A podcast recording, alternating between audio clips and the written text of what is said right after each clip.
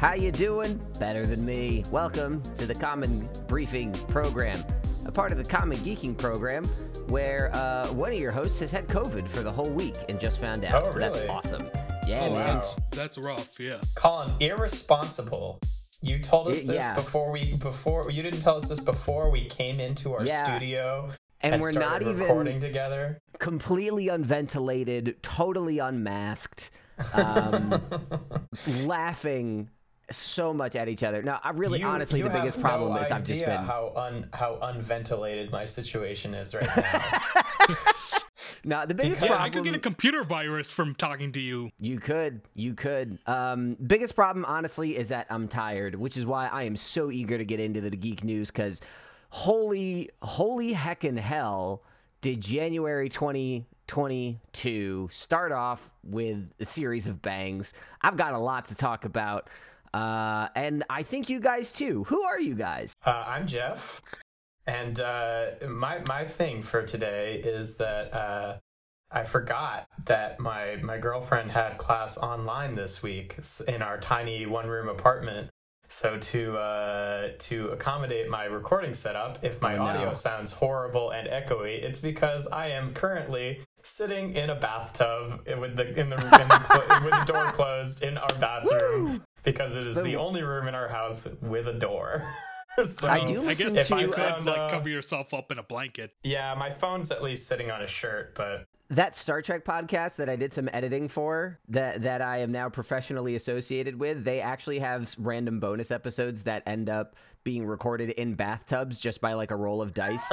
um, so like Very I've good. been like in my efforts to get closer and closer to them as a production like assistant person, Jeff, you have really like helped me go another step up that ladder. Yeah, uh, by go. I- doing an impromptu bathtub recording. So thank you so much exactly for this now you can you can put that shit on your resume as I uh, am. bathroom I'm going to say bathtub ex- editor. Yeah, ba- bathtub editor is just such a strange title. Uh, who else is, is is in the group with us? Who else have I just Hi. infected? I'm Timel or Chowder, whichever you prefer. Uh, my thing for today is I'm deep into Pokemon Legends Arceus, and uh, yeah, yeah. now my every waking moment is just going. I should I could be playing Pokemon right now. I'm in class. I could be playing Pokemon right now. I'm doing homework. I could be do playing Pokemon right now. Uh, I'm doing this podcast playing Pokemon right now. You know? Honestly, if you were playing Pokemon for like the entire times that Jeff and I are talking, it's unlikely anybody would notice. Um, I I'm not like I saying you, sh- you should do we that. were recording before. I've definitely least- done I stuff remember while we were one time recording. during a podcast episode there was like some weird ass like promotional live stream for the last Pokemon game that released that I was Uh-huh. definitely watching during recording an Yeah. episode for the podcast. yeah. Oh, oh you, that that one where it's like 24 like, hours, ju- and then was- you get yeah, a it was just glint. 24 hours, and it was basically Mm. just something might show up in the wood and re- in the woods and reveal a new Pokemon. That's Yeah. still So- puzzling to me, but yeah. No, like Pokemon So- Legends Arceus, Are- it's not like even a Yeah. great game. Like it's not like Breath of the Wild, mind blowing, but it's pretty solid, pretty good, and like uh, the it's the first significant evolution on a very addictive franchise in a long time. So I Yeah. imagine that regardless of overall game quality, those that are susceptible to that hook are very susceptible. like the game, the gameplay loop is very engrossing because like you're constantly like hunting down Pokemon, trying to fill out like these goals on your Pokedex, like catch this many of this Pokemon, sneak up on this Pokemon this many times, feed feed feed a Pokemon this kind of food. It, it's it's a lot of that and like a lot of just exploring your environment and uh That's that sounds a lot like, and I'm not going to talk much about it in the episode, so I feel comfortable just jumping on it. There was uh, the guys who made Guacamelee, Drinkbox Studios. They just dropped um, Nobody Saves the World, which is like a, a Zelda-like uh, RPG with some Diablo twists, and it is just like the entire game is just grinding out quests for all the like dozen different characters you can play but it's so bite-sized and so repeatable and so rewarding that i'm just like god damn i've never been so excited to have a checklist of dumb shit to do you know yeah, yeah, exactly. it's a checklist of dumb shit that I enjoy and it's doing. it's Yeah, fun that's uh, it's that's real fun. eventually And- how and Pokemon also- Go turned to keeping people like staying Yeah. involved with it too, is adding tasks and stuff like that. and Yep, and that's- also yep. just like the moment you get like a rideable Pokemon, uh, the game turns into Skyrim where you're just trying to mash yourself up mountains. Just yeah, li- like horse horse strafe up like 88 degree walls. exactly. Yeah. No, that sounds like fun.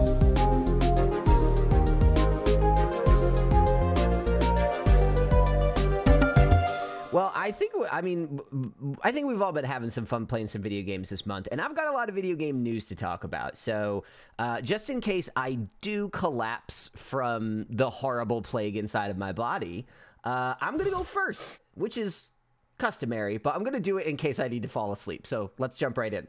Um, so this month. I'm going to start with a little bit of wholesome news, and then I'm going to ha- tell you four stories that are exactly the same. So buckle up. There was something very entertaining that happened in Destiny this past month, and it's not like the nitty gritty, like, oh, people are upset about this bit of the ecosystem. I think this is like hilarious, wholesome, and like something everybody can can understand. Uh, to some degree. So, th- I would like to introduce you to the term called Project Saved New Lights. Little context New Light is the name of somebody that has just joined the game for the first time. If you're a new light in the fiction, that means that you've just been like resurrected or whatever and you're starting your adventure. And normally, the way the game works is you start at the first story mission and go through the tutorial stuff. Seems like a pretty reasonable starting point for a game. Well, Checks out. there was there was a little mini sort of expansion pack recently celebrating Bungie, the studio's 30th anniversary, and it has a special event that uh, when you first launch the game, like for me, like I signed in when the expansion came out, and it launched me right into the content. Uh, like before I did anything else, I'm like, oh, cool, it's throwing me right into the new stuff. Here's the problem. For those new lights firing up the game for the very, very first time, if they bought this expansion, before it even gave them a tutorial, it put them in this new game mode called Dares, oh uh, no. where they were all A, underleveled significantly to the point where they can do almost no damage to enemies. B, do not have a heavy weapon, which is the highest damage dealing type of weapon you can have. And C, are matched against enemies that need very specific mods to fight against. And And Bungie also, was like, wait, also, and have not been taught how to play the game? Question mark. have not been taught how to play the game at all. So if you were just like, ah, my friends told me to get into Destiny, let me plunk down 30 Oh, bucks to get this expansion, jump in, bam, what the fuck is happening? So Project That's Save New Lights was born, where essentially Bungie was like, hey guys, uh, we're not going to be able to fix this for like another two weeks. oh god. So please go rescue these people. And the community fucking rallied around this, and people would intentionally lower their power level to make sure they would get matched with these new players and rescue them to get them through the mission, get them rewards so that they can play the game normally. And that's just just uh, just starting yesterday, uh, I got my reward. Everyone who jumped in and did that, uh, they get a little emblem saying like you saved a new life. It's like DBZ where it's like we gotta lower our power levels. Yeah.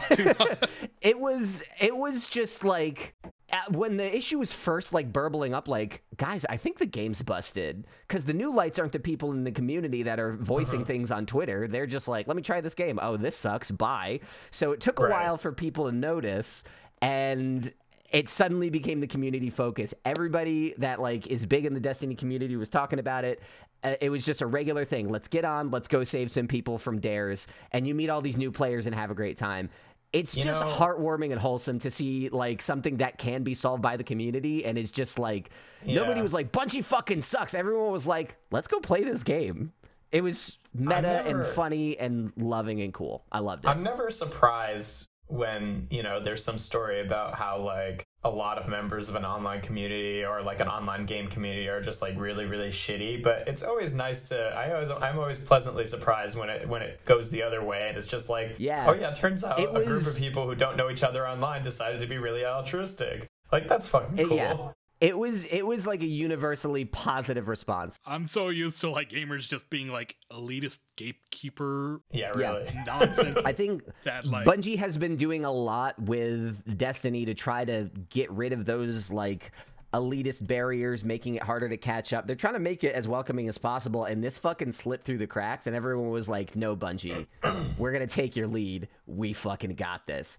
So that was just, I love it. Operation Save New Lights, such a I don't know, such a unique confluence of very positive things that I haven't seen in a while. Now for uh, a confluence of very similar things, positive or negative, I guess we'll find out. So, beginning of January, Take Two Interactive, big games publisher, they publish Grand Theft Auto. Uh, they bought Zynga, the mobile gaming giant, for like what? $12 billion. Uh, and then Microsoft said, Hold my beer. I'm going to buy Activision Blizzard King yeah. for Yeah. almost $70 billion. That was this And month. then- Jesus. And then Sony was like, well, I don't have as much money as Microsoft, but I'm going to buy Bungie for $3.6 billion. And then the New York Times was like, Oh, right. we're going to buy Wordle for $1 million. I just started Uh, playing Wordle yesterday. It's kind of fun. It's lovely.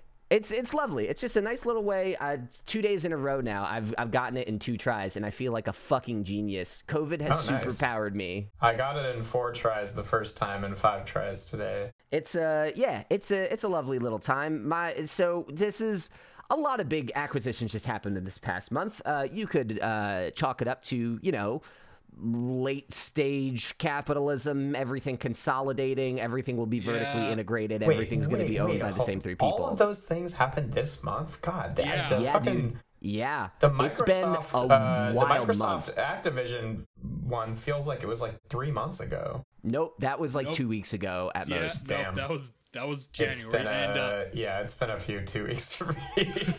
Yeah. but but So, like yeah, no, yeah. I, I'm not a fan of a lot of the or I'm not a fan of this because it's just a sign of like the industry getting smaller and like just Yeah. a few big So, guys controlling I have- everything. I have some co- some comments on each of these that I think makes.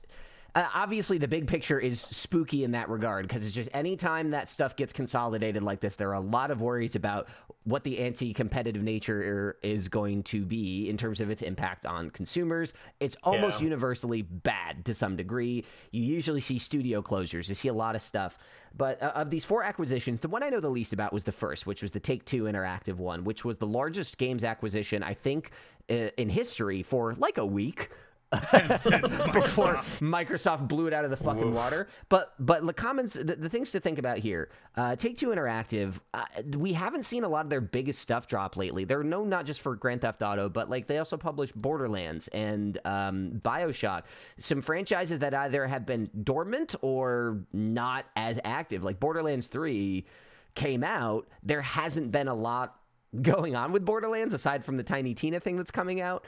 Um, so it it seems like for them it's like let's get a more consistent revenue stream with Zynga because they have so many, you know, Facebook and mobile games. That's just a consistent revenue stream. That kind of makes sense. Then we look at Microsoft. Microsoft has been on a buying spree for years, and if you look at how much this cost, Microsoft had somewhere like from like 150 to 170 billion dollars just sitting there and they spent half of it. This Activision acquisition that is about to undergo review by the FTC, it's cash. This is not like stock options. This is not like spinning stuff off. They're dropping s- almost 70 billion just straight up paying for the company and then it's theirs. Uh, the merger See, likely wouldn't be complete that one interests until me the most 2023. because I'm really curious to see how that affects all of the other, you know, nonsense Yeah. that's been going on with Activision for the past several months. I think it's explicitly because of that. Well, yeah, for sure. I'm just curious about how it's going to change it, or if it's going what, to. what we've heard about it so far is uh, they're sort of the two sides of the conversation. One of the sides with the Microsoft thing is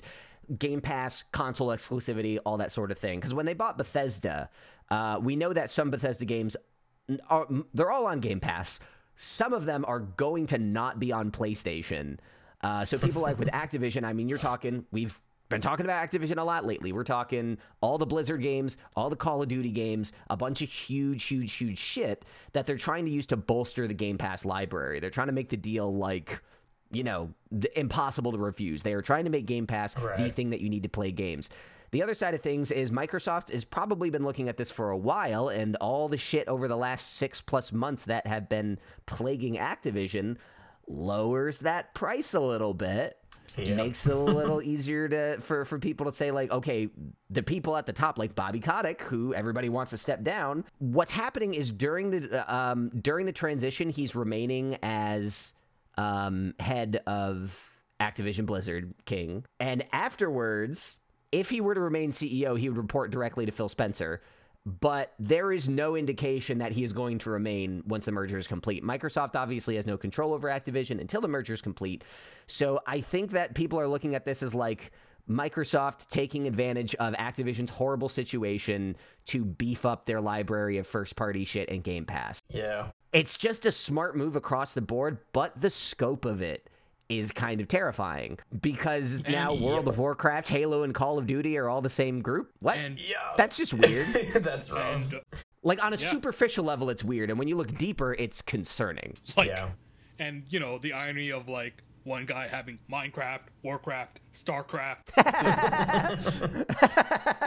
yeah, and no, especially pretty much. like i mean for unrelated reasons like mostly companies have been doing this for like you know to, to kind of hide controversies and stuff like that Mm-hmm. Yeah. but like they kind of continuing trend of more and more companies like taking the uh, company's name off of their games to someone who's like not Yeah. watching so closely you might not even like realize Mm-hmm. That all of your games are owned by the same company in the same sort of way that like you know yeah, I, I don't totally realize unless I like really look into it like how many of the products I buy at the supermarket are owned by like Pepsi or Coca Cola, you know? Yeah. You just No, know you're the exactly ones that are the obvious ones. 'Cause- and on the one hand, Microsoft has has definitely been. Uh, improving their street cred when it com- comes to them running studios. They had some pretty Mm-hmm. high profile closures for a long time, specifically with their acquisitions. But since like 2016, th- uh, there's been a lot of goodwill. And so people are hoping that like maybe Microsoft can step in and fix this. But it's Right. still, you know, the second biggest company in the world making one of the biggest acquisitions in history. so what's Microsoft's record with like sexual harassment, uh, toxic work environment? There haven't been any particular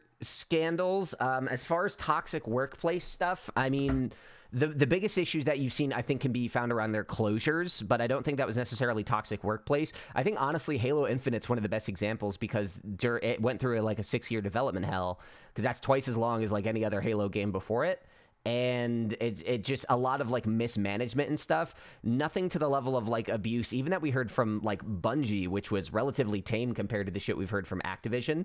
So as far as we can tell, Microsoft runs a tight ship.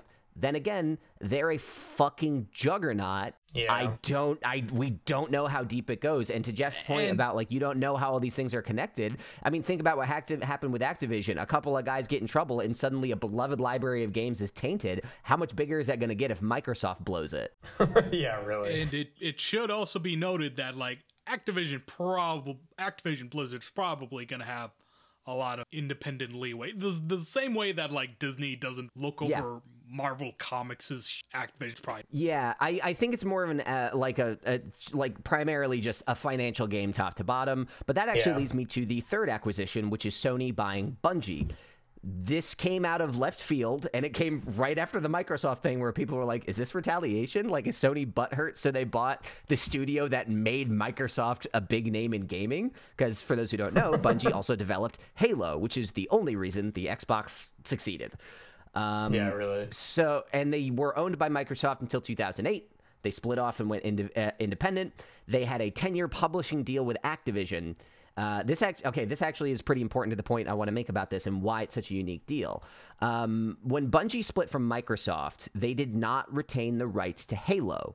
So they made two more Halo games after the split, ODST and Reach. But then Microsoft spun up their own studio, 343, uh, and they make Halo now, and they lost it. So in 2010, Bungie signed a publishing deal with Activision. It expired in 2019, and um, that publishing deal was for Destiny, and it had a very unique clause, which is we will retain the rights to Destiny when this agreement is over. Um, so Bungie has been independently publishing Destiny since 2019. So Destiny 2, a game that just added 20 million players to its roster, is technically an indie game, which is hilarious to me.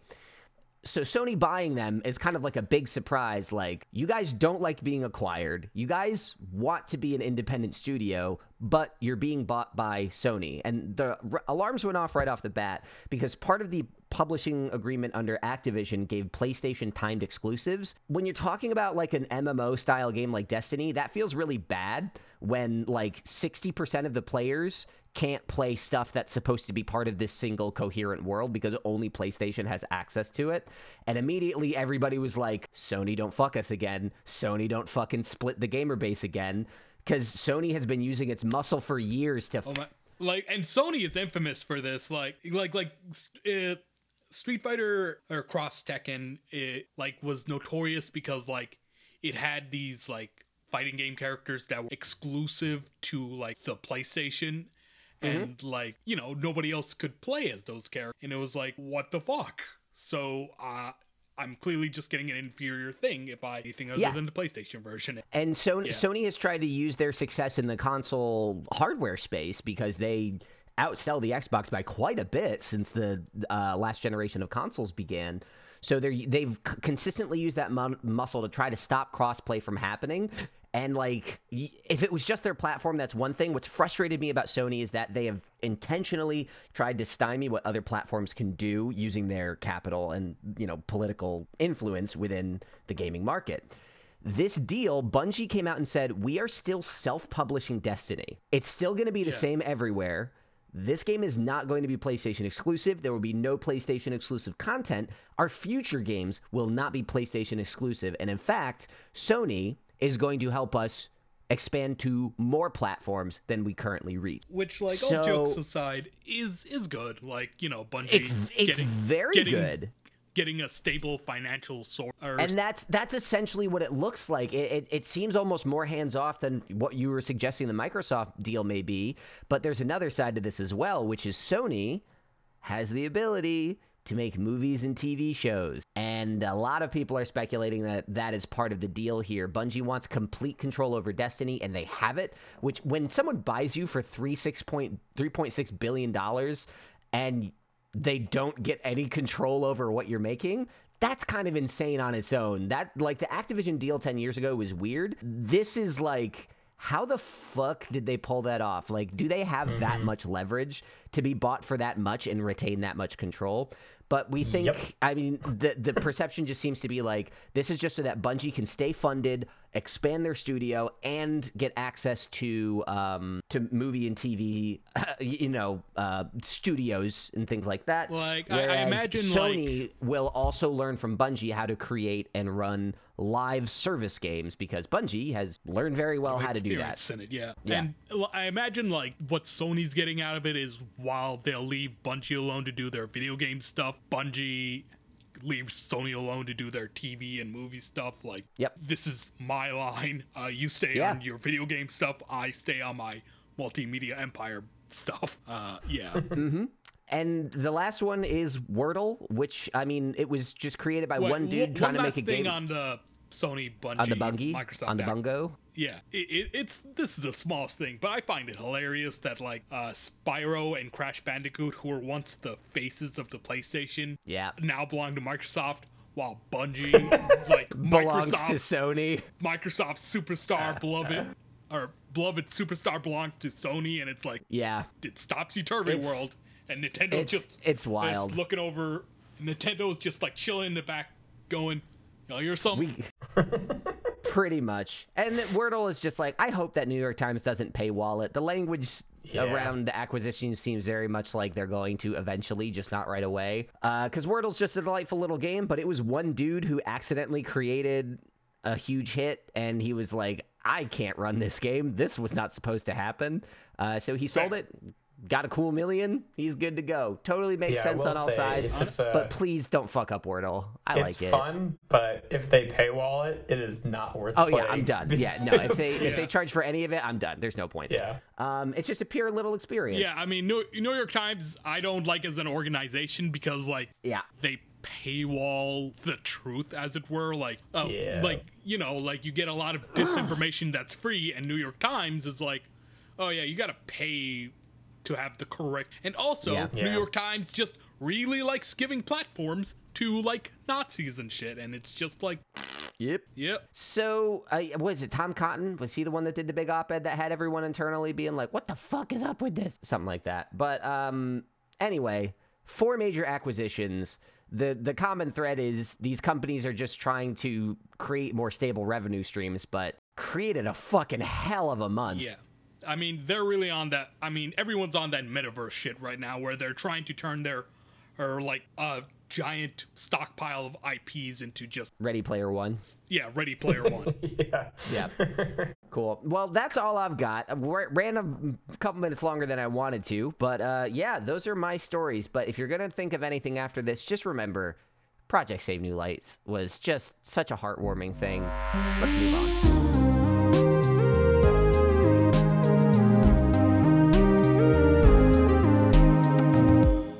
Next? Uh, I am next. Um, right off the bat, as I pull it up on my email, just uh, not big news, but just because it's been a, a trend to kind of follow the updates around the uh, the HasLab uh, Victory Saber uh, crowdfunded project. Uh, we got another Uh-huh. update where we got to see the packaging art. That's Ooh. it.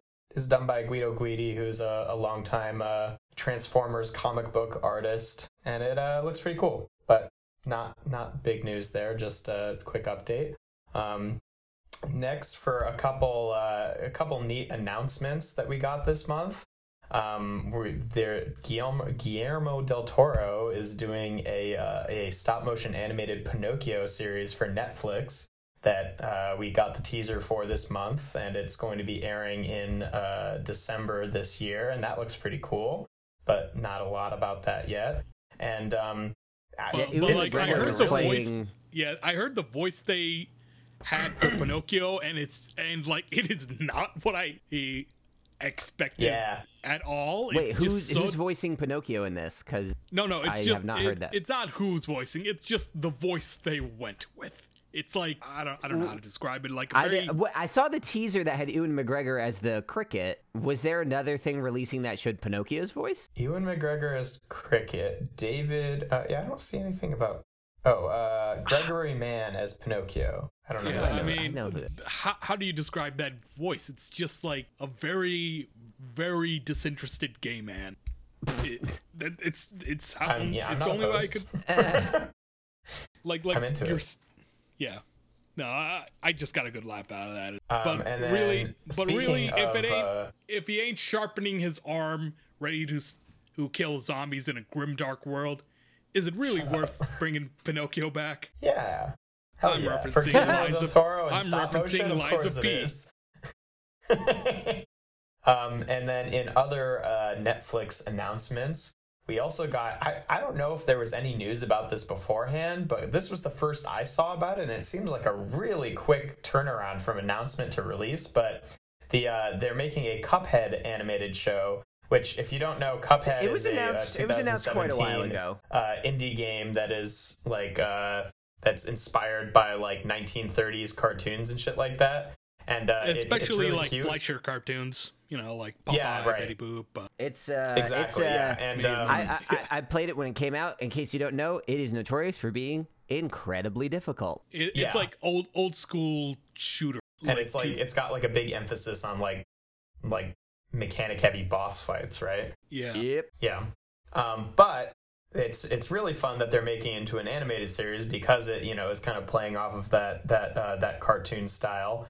And I I hadn't seen anything about it, but it was I the trailer at least dropped on on the 18th of hmm. January, and it's releasing on the 18th of February, which is in like close, two yeah. weeks exactly from the air air date of this That's- episode, and that's pretty cool. It's yeah, it's much like the original Cuphead, which was announced, and everyone was like, "Oh my god, this game looks amazing!" And it was like radio silence for years, and then we're like, "All right, Yeah. we're almost done. We promise." That's kind of what it was with the TV show too. It was announced some time ago, but I hadn't heard anything of it. I will say about the trailer though, it is it's it's it's a little uncanny, but like they are clearly the Cuphead game does an excellent job of mimicking the style of cartoons you were mentioning. Yeah. Um, And given that you're dealing in a game engine where things are repeated and moved, you know, like as sprites around a place, it's maybe Yeah. easier. I don't want to say easier, but potentially less resource intensive to design a handful of old looking animations accurately and Yeah. then just have the engine play them out versus this show, which is clearly animated in the style of those old uh, of those older cartoons in like their shapes and their motion, but it is very visibly modern day animation techniques Well, because it's a totally different pipeline, and it's it's well, an uncanny mix of the of a hundred years ago and now. I mean, they've done that before, though. uh, with like the video game, it's like there's this layer of uh, uh, distance where it's like, yeah, this is old school looking true. cartooning, but it's also a video like you know a video game looking video game, and you know it's it's 2D, everything at a single angle, and you know you know the audience is primed to like kind of get, hey, this isn't going to be a perfect recreation by the nature of it being a video game. Here Yeah. we Well, have I guess like what a I'm, uh, what I- yeah, I think what I'm saying is I think the video game is a closer recreation of the aesthetic in question than the show seems to be, and that's not a bad thing. I, that's just my observation. no, I'm yeah, not- I don't know. I'm I think that saying, the animation be- looks. It definitely looks really crisp to me, and like, Yeah. like, Yeah. it feels like you're right. Like they're definitely using modern uh, like animation techniques yeah, and because everything. of Like course they runs a little smoother. But Yeah. I love shit like that where it's clear that like the animators are just like having a really fun time homaging things that they learned Oh, yeah, about no, in film school, which is really how it I agree. reads to me. I no, I agree. It it, it gave me And, good like, vibes. the It was just a weird thing off the rip. and the Yeah, little feel that. details they uh, put in to the uh, tra- or that you can see in the trailers are really good. Like like uh, for example, like characters that are you know like moving and in motion uh, are a different shade than uh, the background because back back in the day when things were animated on cels, Yeah. the there were there it would got be like noticeable faded out because of the because of the like transparencies of the thing, right? Exactly. So Yeah. so they actually like went through the trouble of recreating that there, and it's Mm-hmm. like, yeah, yeah, I like it. Yeah, it it doesn't. Yeah, it doesn't look like uh, like a perfect recreation. It looks like an adaptation in a weird way because it is just like using modern tools to try to do something old, and I always think that's fun. Yeah. Speaking of, Um, so Well, there's like, that. you're not Uh, done I've yet. got two more things to talk about. Another one, another quick one is um, so Netflix is another Netflix thing is making a uh, a live action Masters of the Universe movie. So He Man, if you don't know, and I, that's been announced for a while. I thought that some other company had it for a while, and then maybe Netflix took it over. I might be misremembering that, but the story this time is that they've uh, they've cast uh, Kyle Allen to play He-Man. Uh, all the things I've not seen anything. Lo- I see all the mentions just say he was in West Side Story, and I'm assuming that's the new one. But um, I would hope so. yeah. And uh, I'm not sure. I, I haven't seen anything talk about if he's playing He Man or if he's playing Adam, because they're not the same. So I'm not really sure. Which, I would guess just by the look of him that he'd probably be the one playing Adam, and that they might, you know, like fucking CGI bulk him out in some way to make him play to make him be You'd He have- Man. I don't you'd know. have to but- like go with CGI to ma- make He-Man simply because, like, you know, with like that really bad live-action He-Man movie. Right, it would either be that or like do the you know the whole Chris Evans Captain America thing and and CGI him down to be Adam, depending on which one of them actually has more screen time. You know, they once had Dolph Lung- Lundgren play He-Man, Yeah. and everyone was like, "He's not jacked enough to play He-Man," and Yeah. like, my God, Dolph Lundgren. Dolph, Yeah. Dolph Lundgren pl- played He-Man, and it's like he wasn't jacked enough to play He-Man. In the Have in you that seen Dolph Lundgren? episode of uh in the Toys That Made Us, where they where they're like interviewing one of the guys who created He Man, the one who's like really really toxically masculine and and and like everything that he prioritizes he's talking about like and they cast this wimpy guy to play him i'm like dolph lundgren My dude, That's- Dolph that's Lundgren once like uh, punched Sylvester Stallone in the chest uh, for for like a, for like a movie, and like the Yeah. doctor thought he got hit by a car. That's how strong Dolph Lundgren is.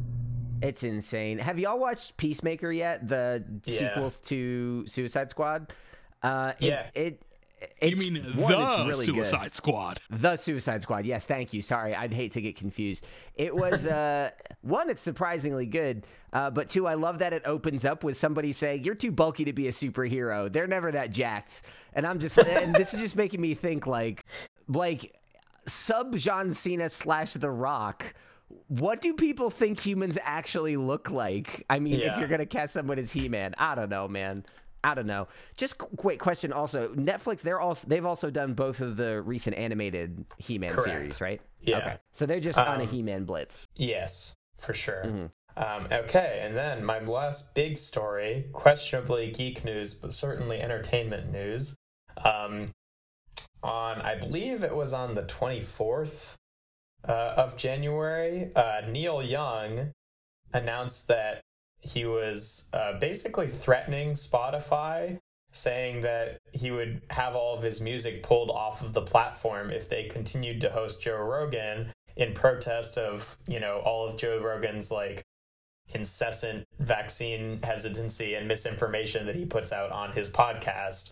Which was uh, which was like a big deal to pretty like sure have a yeah, big the entertainer stuff, like you know basically like removing their own revenue in in uh in protest of this and on I'm not gonna lie. I was like pretty like Neil Young is not a big enough name with Yeah. younger people. Yeah. I- and Spotify is, and Joe Rogan is, and I'm like, Yeah. I don't know how much weight this is gonna carry.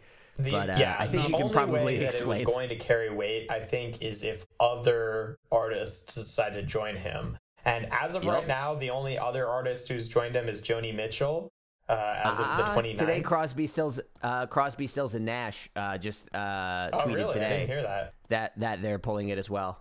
Good. Yeah, I would because like you know, it's one thing to be the the one person who does this, but I feel like it's Yeah. easier the more and more people jump onto it because like Yeah, you know something that I, I- heard talked about is like fans might not have even have like really considered it as like an option. So then like Yeah. when they see you know whether they're big names now or used to be, whether they Mhm. see creators like doing this, then I, I feel like it could create this energy where if if other artists that like you know put forward kind of progressive messaging and stuff like that don't do this, Mhm. then their fan bases might be like, "Yo, you should. uh, yeah, you gonna the, join in the or what?" pressure will will grow. I the thing is, I don't know how much you're gonna see younger artists do it, just because I think Yeah. very few artists of our generation and the one before us are uh, in that much control of their music and how their music Yeah. is handled. Uh, Yep. I, I imagine someone like a Taylor Swift might be able to pull it off, but I I don't just because she typically exercises that kind of control. But I have no idea what the contracts are on the back end. It's insane. Um, and fucking The music industry least- is fucked. it is, uh, generally speaking. But uh, some good news has already started coming out of this, which is at the very least, Spotify has committed to implementing misinformation label systems Yeah, but- regarding COVID 19, which does not fully address the issue. No. Um, and then, you know, folks like The Rock come out in defense of Joe Rogan yeah, that's rough. during this, which is like, hey, dude, do you want that Moana money? Because if you don't stop, you might not keep getting that Moana money. We'll see what happens.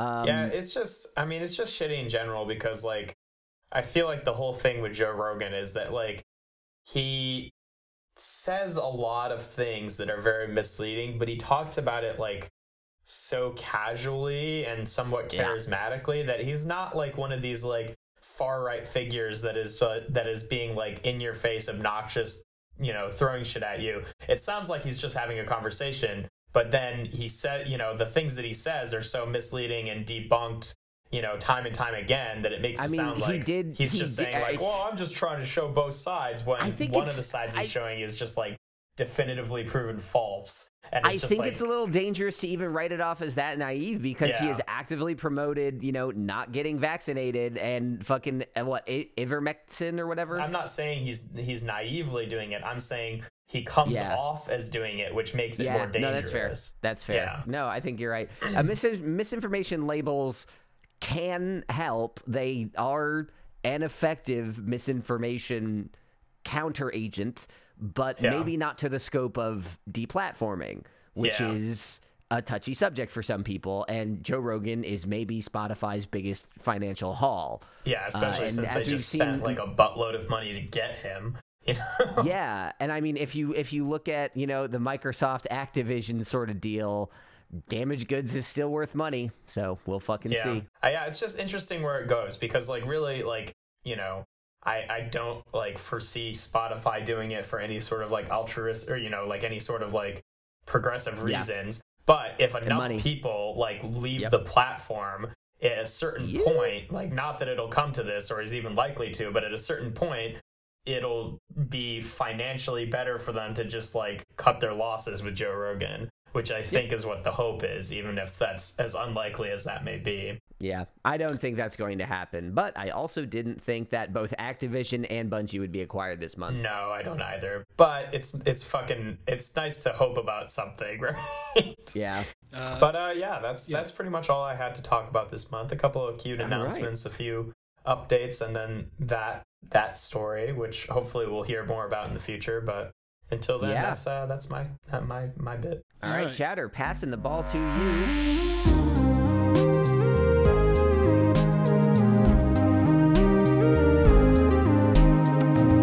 Chowder, Alright. what do you So- have? So first thing I want to talk about is a fan-made Bloodborne demake. Uh, so Can you can you define demake for those that may not know? Like me.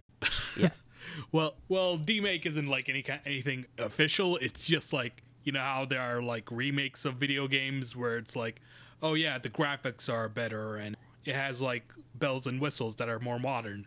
A, In this case, a fan a fan by by the name of Lilith Walther has spent like 18 months uh, making a version of Bloodborne. Uh, Bloodborne is a game that's uh, that came out for the PlayStation 4. It is a Soulsborne style uh, game made by FromSoft, and uh, this fan has basically spent 18 months making a version of Bloodborne that looks, plays, sounds like it was made for the PlayStation 1.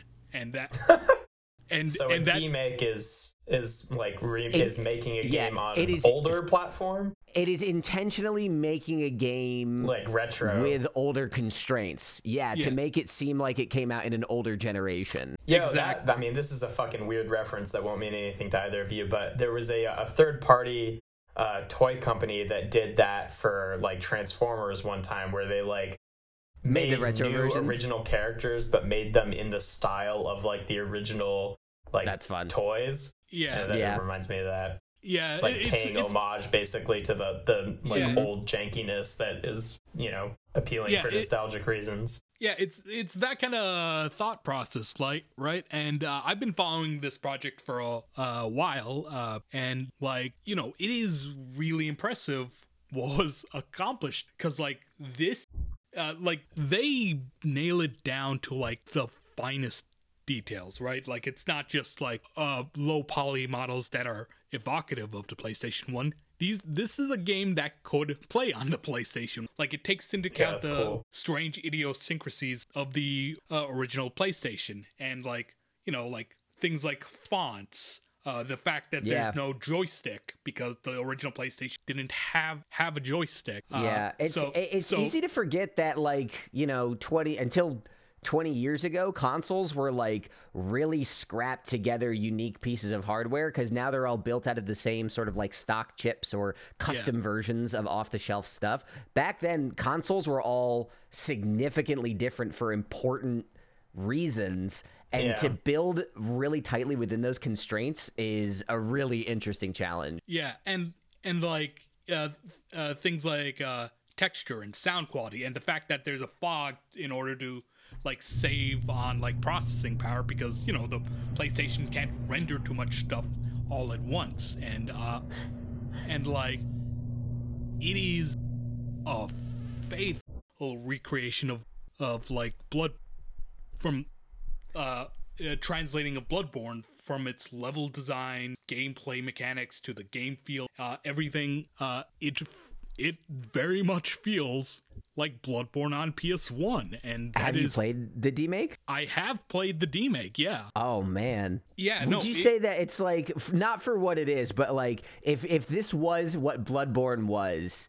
uh how do you enjoy it as a video game today? Regardless of like the oh this is so interesting, but like is it still fun to play in the way that Bloodborne is? it's still it's still fun to play uh, uh but uh, so like they're uh so old games like the original resident evil uh they are good, but they have like a sort of uh, uh they have like a sort of learning curve. Yeah, like Yeah. like a learning curve where it's like you kinda gotta get get used to it and accept some of the jank of Yeah. games to enjoy them, but they are enjoyable. Uh, the original Silent Hill is a terrifying game uh, if you're willing to put up with tank controls, and it's that same kind of vibe where it's like if you're willing to put up with old school jank, which I, I, I very much am because I like old games. It is it is a really enjoyable game, and like I imagine like in an alternate universe where this was like uh what came out on the PlayStation, it would be considered like one of the greatest Yeah. games of all time because Yeah, I, that's the benefit of applying an, an additional 25 years of, of improvement in game design philosophy to an old Yeah. system instead of tools. yeah, Again, exactly. kind of like Cuphead. Interesting yeah, kind of like Cuphead. Yeah, exactly. And uh you know, uh the game only goes up to a certain part or the demake only goes up to a certain part in the original game like the demake Mm-hmm. uh, I think ends after the Father Gascoigne yeah, we all know what that is, right, Jeff? Oh yeah, you know that that Totally. classic Love it. time that I love, know about. lo- love, love Papa Gassy. you don't even need to know that. It's just there's a certain point that there's a certain cutoff point that the yeah, I game got you. that the demake stop, stops. Uh, there's a certain boss fight that the demake stops because you know it'd be way too much work for one person. Oh, by the way, this is made by one person. Uh, yeah, which is incredible. yeah, no, I it- just it- um, but this has nothing to do with Bloodborne, but I just noticed that uh, because I'm in an echoey bathtub and uh, am getting pretty hungry, I think my stomach gurgles just like visibly showed up on the levels on my record. that that's hilarious.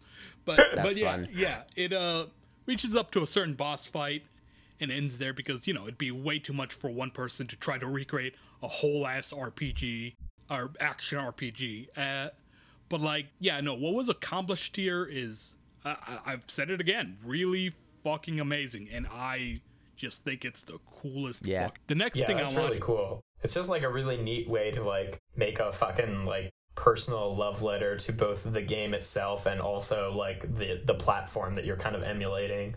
Like that's just a Yeah. really cool idea. Yeah, exactly. The next thing I want to talk about is uh, something that was announced actually a few hours ago, uh, which is uh, Yacht Club, a new game that they announced on Kickstarter, Mina the Hollower. And for those of you who don't know, Yacht Club, Yacht, yeah, Yacht Club game are the people who made Hollow Knight, or not Hollow Knight, not uh, Oh, yeah. Shovel no. Knight, Shovel I was Knight. about Shovel Knight. I was about to say, if they're doing anything other than making Silksong, I'm going to rage. Riot. Yeah, no, no. They're they're the guys who made Shovel Knight, a really uh a really Love popular like a really popular uh 2D platformer uh uh cuz and like so Shovel Knight was like a love letter to old NES games where Shovel Knight like wanted to recreate the uh wants wanted to recreate the feel of like old 2D platforming games like uh, uh Mega Man, the uh, DuckTales video game, and Ninja Gaiden and stuff. Uh, Mina the Hollower is looking to do the same for like uh, what Mina the Hollower is is kind of like a cross between old classic Castlevania, not the Metroidvania stuff, but like the classic obstacle based Castlevania games and like Legend of Zelda Link's Awakening. It, it is a top down uh, adventure game done in the style of like uh, a Game Boy or Game Boy Color. And it should be noted it's like in the style of those games because like it, it's using like tech and technology that uh, the Game Boy wouldn't have been able to. But you know, the idea is they're trying to recreate the feel, uh, the way you remember it, rather than the way it actually was. Different kind of philosophy from say the the Bloodborne remake, where it's like, yeah, we're gonna be like accurate as shit, but but yeah, Mina the Hollower looks pretty darn cool. It's got like this adorable little mouse protagonist, and like uh, the game gameplay, like the action does feel like it takes a lot of emphasis on like timing and like knowing the uh, fe- knowing the timing of your weapons and stuff, which is a very Castlevania kind of thing. But like the overall game is a very much exploration he- uh, heavy puzzle solving kind of thing that's in line with like Legend of Zelda: Link's Awakening, Legend of Zelda: Oracle's Oracle of Seasons, and Oracle of Age, and uh, and like it is one a really good looking game in that it feels like a game, or it does in fact feel like a Game Boy game, just nicer, as it were. You know, uh, when this was announced, uh, people were really interested because like this is the first non-shovel knight thing yacht club game has been making and uh you know uh it's only been a few hours but it is already at it's already almost at five hundred thousand dollars way past their uh, uh goal of three hundred eleven thousand dollars uh, Nice. Right, as of this recording, it is at four four hundred and eighty five thousand dollars, and we still got like twenty nine days to go. You know, so like Do they have any shit, good I- stretch goals? there are stretch goals, yeah. Uh, but yeah, no, I could easily see this going past like a million dollars, you know? Uh, right now, the current stretch goals are at 511,000. There's uh, a sound test, 661,000. There's cheat codes. The others are a mystery right now as as of recording this. Sound test. I haven't heard that term in a video game in like 20 years. Yeah, no. Again, this is there. like Yacht Club is very good at like creating the feel of like old school Yeah. games while not necessarily adopting their flaws. Like the great thing about Shovel Knight is, you know, while it is a love letter to old old platformers, it's also its own thing, right? Like they're not Yeah. just it's not just about reference. Like they have an idea of their own beyond oh we're, wasn't the past a good time? And mina the hollower seems to be going down that path as well where it's like yeah this is an homage to old game boy games. Yeah. But- Homages don't have to be all driven by nostalgia. It can be Yeah. actively trying to resuscitate value. yeah yeah it's not it's not just about nostalgia although it is or It, it partly is, sure. it yeah. partly is but Yeah. like it's also like hey i've got my it, it they've got their own ideas their own own things they want to do in and like this is and like these old school styles are more a medium for them to express that rather than just a, a style that they recreate because nostalgia. And Yeah. yeah yacht club game fucking great. Shovel knight games really fucking good. Mina Hol- mina the hollower looking really good. It's already succeeded. So yeah. Uh the next the next thing i wanted to talk about was is uh uh what is a little more sad uh the tennis the state of tennessee has has chosen to ban um the comic Maus from schools and for Oh those of you who don't Jesus. for those who don't know, Maus is a comic about uh, the Holocaust. Like it is a very dark story about the dark reality of the Holocaust, and uh, you know it. It's Didn't they announce the ban on on Holocaust Remembrance Day or Yes. something? It was God, yeah, un, like an unbelievable act of Jesus. book burning style fervor. yeah. Like it, it is dark because like or the, Tennessee banning this book is messed up because like They're banning it from schools, right? Like They're just to be banning it, clear, it's that's from that's the schools. context. Yeah, they're Yeah. banning it from schools, and uh, they and that's not good because No, you know no, people need to learn about the Holocaust, the dark realities of it, so that hopefully we don't recreate that. But like you know, so many states have decided, oh, critical race theory, quote unquote, is. Uh, a bad thing. Yeah. Let's get rid of But anything. but hey, the official reason that Maus was banned from public schools was because of its unnecessary portrayal of nudity. So you know, Of a mouse. gotta give him, gotta give him that. yeah, yeah. So Yeah. like, I'm being sarcastic. Yeah, Yeah, I, no, I, I I know. know. Just Okay, I did not want there to be any missed subtext with that statement. Yeah, no, fair. Subtext, Who am I, Whoopi Goldberg? Sub, subtext is dead.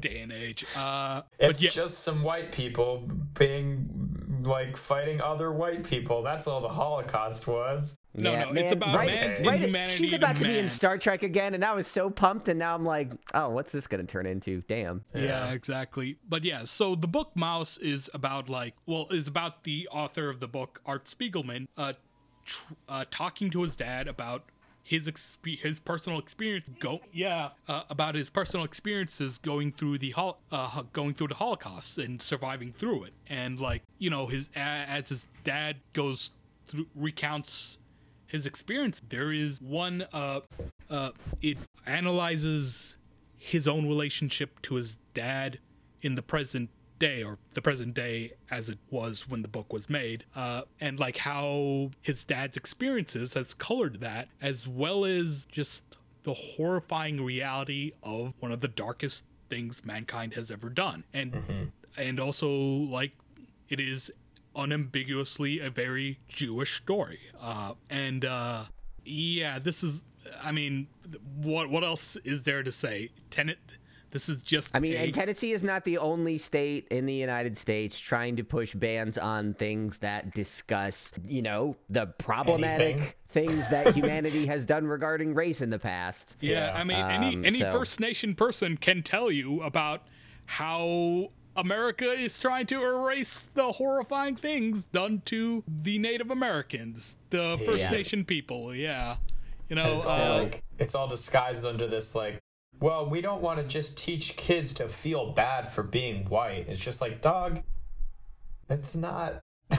that's not. I was it's taught all this really. shit. I don't feel bad for being white. I'll tell you that right now. I feel bad for being me. That's it's. I have my own problems. Thank you very much. There are plenty of ways to fuck me up, and you did it without that one. and like But you know, hey, on the bright side of this story, didn't the book like fucking skyrocket to the Yeah, Amazon top bestseller of the list? list. yeah, this fucking actually- sure, everywhere. but look, we're talking about kids here. Kids don't have a lot for of sure. Yeah. lot of like free, Kids don't have a lot of freedom Amazon as gift cards. Uh, kids don't have a lot of freedom to to seek this out. They either have like parents looking over their shoulders, and thus they, uh, or just like might not be aware of the book, and you know, Yeah. lack of accessibility, or they don't have the money to buy a comic because you know, not all kids live in in good financial conditions. Uh, so Yeah. like not. The fact that this book is not accessible is bad. Eh, like No, not all sure, kids yeah. have have a car ride to the library, for example. So like, you know, it means more people in the dark about history and thus more of history repeating itself. Yep. Yep. And not in the good way that we've been saying with this remake and demake culture. That's the good way of history repeating itself. Yeah, please- this is please this don't one's remake guys. or trust me. Trust me. This one's bad. We don't need a remake. It's Yep. Uh, It's man, rough. yeah, I guess that is the uh, uh, sort of soft theme of this episode: history repeating. yeah. for better, for worse, or for mouse. Um, I think that for the sake of time, Yeah. I'm gonna push us into the rating That's section. fair. Those were the big ones I wanted to talk about. Yeah, Uh, I guess there's also the Scott Pilgrim anime series that's in development Oh, at. Netflix. Oh, that's that cool. that that sounds pretty rad, but we don't know much about it, so yeah. Yeah, that's, I that's think really the what is it? The original author and I think Edgar Wright are both producing. Is the Oh, author Edgar writing Wright's it or is he working on it too? That's producing? awesome. Uh, yeah, cr- or don't the remember. original author Brian Lee O'Malley is a part of it, producing it. Uh, Are I'm they trying. fucking gonna have? Uh, Yeah, well, I mean, the original creators of. Jo- uh, Michael Cera. That Yeah, I don't think Cera. so. I don't think they've announced any casting, but I'd be very surprised. Yeah, So would I. But that would be funny. that would be I don't funny. know. It's not always a good thing because the original producers are involved in How I Met Your Father, and uh, much like the first season of How I Met Your Mother, uh, mixed bag so far. We'll see if it becomes endearing. I don't Yeah. know. Not always necessarily the best sign. Yeah, I mean, but it let's should- move into the ratings. Okay, yeah, sorry. no, that's fine. I dragged it on longer than I should have.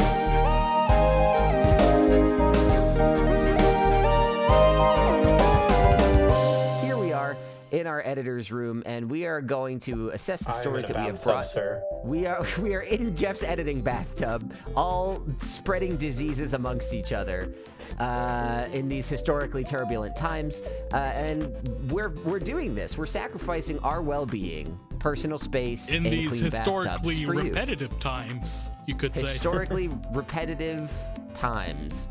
Um, we're going to try to figure out what we think is the most interesting, impactful story of all the geek news from January 2021. Uh, 2022, that's the second time that I've said the wrong year. Um, in like the last two episodes, so might be. But here we go. Let's do it. We're each gonna nominate a story, and then we're gonna try to come to a consensus. If you're gonna walk away from this episode talking one story about your friends to make yourself seem smarter or geekier, I don't know then what is that going to be? And I, I'm going to nominate. It's the biggest in every possible fucking regard. Microsoft buy Activision Blizzard King. Who else remembered that Activision didn't just own Blizzard but also King? Like what the fuck? I forgot that. But no, it's it's it's huge in size. It's an unprecedented cash buy. It it reshapes so much of the gaming industry even if you just look at this from like the the internal politics of Microsoft and Activision, it's interesting, and then its implications beyond that are like potentially amazing, likely awful. Um, mm-hmm. We just don't. We just don't know what it's going to be yet. We don't even know if the deal's going to be approved. But it is audacious and earth-shaping in a very strange way. Uh, so, and given how much we've been talking about Activision over the last six months, it is such a strange development that I did not expect. It makes sense in hindsight, but I didn't yeah. think that the new Activision story this month was going to be they they sold in the whole thing. I, it's just that's my nomination. Yeah, I'm I'm probably gonna go that way too. I'm tempted to say the Neil Young thing, but I, I feel like that only barely qualifies as any it sort of. It could get news. a lot bigger. I want to yeah. keep my finger on that one too. That could blow up. Yeah. Yeah, but keyword is could. So yeah, I, I yeah. think yeah, I'm probably with you in in Microsoft buying uh, buying Activision, or I guess if, I mean, if we wanted to fucking lump them all together, we could just say like all the huge fucking, you know. This was a month of acquisitions. Yeah. Yeah. Yeah. Uh, yeah. So the one I'm most like, uh, or that's like my favorite is well the Bloodborne remake because that's just pretty. Yeah. No, that's cool. The most I'm concerned yeah, about. Cool. Yeah. The one I'm most concerned about is Maus getting banned. Uh, yeah. yeah. But like in overall impact, I give it to Microsoft buying Ackley. Yeah. Yeah. No, I I I totally agree with everything you just said. I think the demake tickles me in a fun way that those projects always do. Maus is just a horrifying, concerning development um, amid many in the global yeah. geopolitical climate. Uh, and Activision buying Microsoft is just, it's so big. Like, you mean Microsoft fuck? buying Activision? yep. Yeah. What did I say? Acquisition? You said Activision buying Microsoft. Which would be is that, more That would be. Up. That would be much more surprising. That would like, be worse. like, how did you that pull that one off? Wait a yeah. minute. You're telling me that World of Warcraft is going to make Microsoft Office 365? Oh, no. oh, God. The Man, Microsoft... I fucking... I long for a day where not only will Activision not be a contender for our news for the month, but won't even make it to the news in the in, in a given it's, month for this podcast. They've been it's been fucking nutty, dude. They've been doing so much big shit. I know I talked a lot about Halo recently. Oh, we also got new trailer for the Halo show there's like a lot of Halo specific stuff that's been going on, but it's just like this is like it's not. If you just think about it, this is not just like Xbox had 68 billion dollars sitting around. This is Microsoft. Xbox yeah. is not where they make most of their money, and they're yeah, spending. No half their war chest on video games. It's, I mean, it, which is just a sign of where things are going for Microsoft. What? It's it's nuts. Hold on a sec. I, I kind of imagine with like how big Microsoft is, what they bought, uh, what they bought Activision Blizzard with is kind of a drop in the bucket. Big. It's it is it is yeah. it is half of their cat on hand cash, that which granted half, they spent half their on on hand cash. Yeah. On Activision which granted Blizzard. is yeah, it's like granted that is not the best metric of like like relative worth because the company itself is worth what it's it's over a trillion dollars right now. So sixty yeah. billion compared to that, you're right, is a drop in the bucket if we're talking like net assets and market valuation. But in terms of ca- like raw liquid capital, half of it just went to them. That's wild. Yeah, it's crazy. That it's is, crazy. That is crazy, yeah. Yeah. Anyway, so yeah, that's the that's the story to keep an eye on of all the many. Like I said, fucking crazy month. What a what a whiz bang of a month for so many reasons. And uh, and I hope you enjoyed listening to us talk about it. I like that we had like a pretty in depth chat about almost everything on this list too. So hopefully you walk away knowing a little bit more, being a little bit smarter, a little geekier. And uh, that's going to do it for us. That about wraps it up. We're going to be back in a couple weeks with a regular ass book club episode where we break down a single topic in detail. And then again at the beginning of March to recap what happened in February. I imagine we will have some follow ups on what's been going on this month. I've been Colin, I've been hosting. Uh, like I said, I've been sick for the last week. It's not hitting me that hard, but I'm a sleepy boy, so I'm about to go to sleep. Who are you guys? How you doing? I've been Jeff. Uh, if you want to find me anywhere, you can find me in my bathtub or on my uh, on my YouTube channel where I do uh, where I do toy reviews. That's Alchemist Prime reviews. Um, and uh, yeah, I I would like to get out of this bathtub pretty soon because it is hard Yeah. and my butt hurts. let's let's let's save Jeff's butt and get him out of the tub. Save my butt. Make it a hashtag. Save Jeff's butt. Hi. Uh, Jeff, I'm, there were so many episode titles before this. Why did you do that? Why did you do that? Damn I mean, I still, I still think stuff that came before are still better titles than "Save My Butt." but hashtag save Jeff's butt. I, I stand by what I say. But yeah. Okay. Uh, uh, I, hi, I'm Timel Chaudhry or Chatter, whichever you prefer. Uh, you can find me on Twitter at Timel Chatter. You can also find me on the sister podcast, Dice Populi, where I'm running the current story arc. And uh, yeah, no, it's pretty fucking wild. I, I think I'm We- pretty proud of it. Uh, we pretty, just dropped a banger, a Yeah. banger of an episode Oh, yeah, today, no, which was bang. a real pain in the ass to put together. Not really Chowder's fault on that front. But- uh, but, but good yeah, time, Only good time to listen it. to. Don't say anything. Yeah, no, I won't say a thing. won't say anything, but I'm happy with it. I'm happy with how the players are doing in it. So yeah, no, pretty rad stuff. I'm happy that I'm not editing that episode anymore.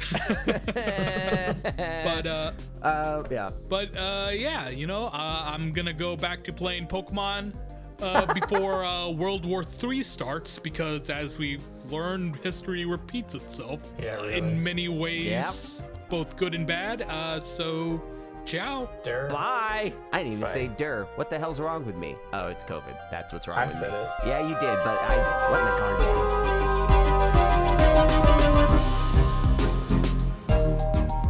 This episode of the Common Geeking Program was hosted by me, Colin. I was joined by Jeff and Chowder, as is the usual. Day late and a dollar short seems to be sort of my deal lately. Uh, if only I wasn't always sick. We'll be back in a couple weeks with a regular book club episode. In the meantime, you can go check out commongeekingprogram.com. If you're like in a podcast rut and you don't know what to listen to, we got three shows right there. I've also done some work for The Greatest Discovery and The Intelligence Podcast. So, a couple other things you could get, uh, get in your ears if you're super interested. But I guess I just want to say thank you for listening to this, and uh, we'll see you in the next episode. Maybe hear you, you'll hear us. That one.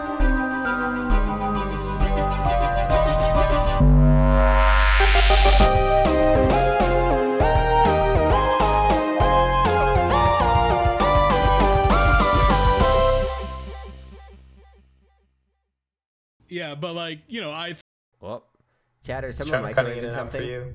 uh, yeah, he is. I might have Someone's just probably... talked straight over him because I thought he stopped talking. microwave. No, he did me too. Chatter. is- hey, Chatter, is someone microwaving something over there? yeah, I guess some. That's He's been a pretty back and he's still consistent gonna problem in, in many recordings. Chatter, Hey, you're cutting in and out. Yeah. Okay. and, uh, any, anyway, so what I was saying. I like I can't tell when he's just like stop talking because he's confused about what we're laughing about, or if he's just like Yeah, cutting right? in and out. Um, I am messaging him to get his attention. I'm trying so hard, Jeff. I promise. Oh boy, fun. Chowder, can you hear chowder? He could at least type back, which is what's interesting because he's not. Well, I'm gonna use this. He must opportunity to know by adjust myself now. in this bathtub because my tailbone is hurting. Forgot you were in a fucking bathtub. oh, there he goes. well, okay. Well, he's dropped from that. So. Uh, Oh. He's back. Let's see if this resolves it. Probably not. that uh, was very quick. So he uh-huh. might have to restart the Discord app. I'm guessing. Chowder, Chowder. Not a great sign. See, it's always Not hard to see when Chowder is talking because his Discord symbol is green. Yeah, So when the little yeah. green circle pops up, I, it's hard to see. Okay, I'm glad I'm not alone in that one. That is a frustration. I'll, Oh. I'll get an actual profile pic some. Uh, hey, you know, he's back. I mean, maybe not for long. Somebody might microwave something else. So, but But yeah, that was that like a full lean cuisine. That was the biggest interruption yet. I don't, I don't, I don't. yeah, have fucking fun editing that together to be coherent. Oh, I don't need to. That's post credits. Done.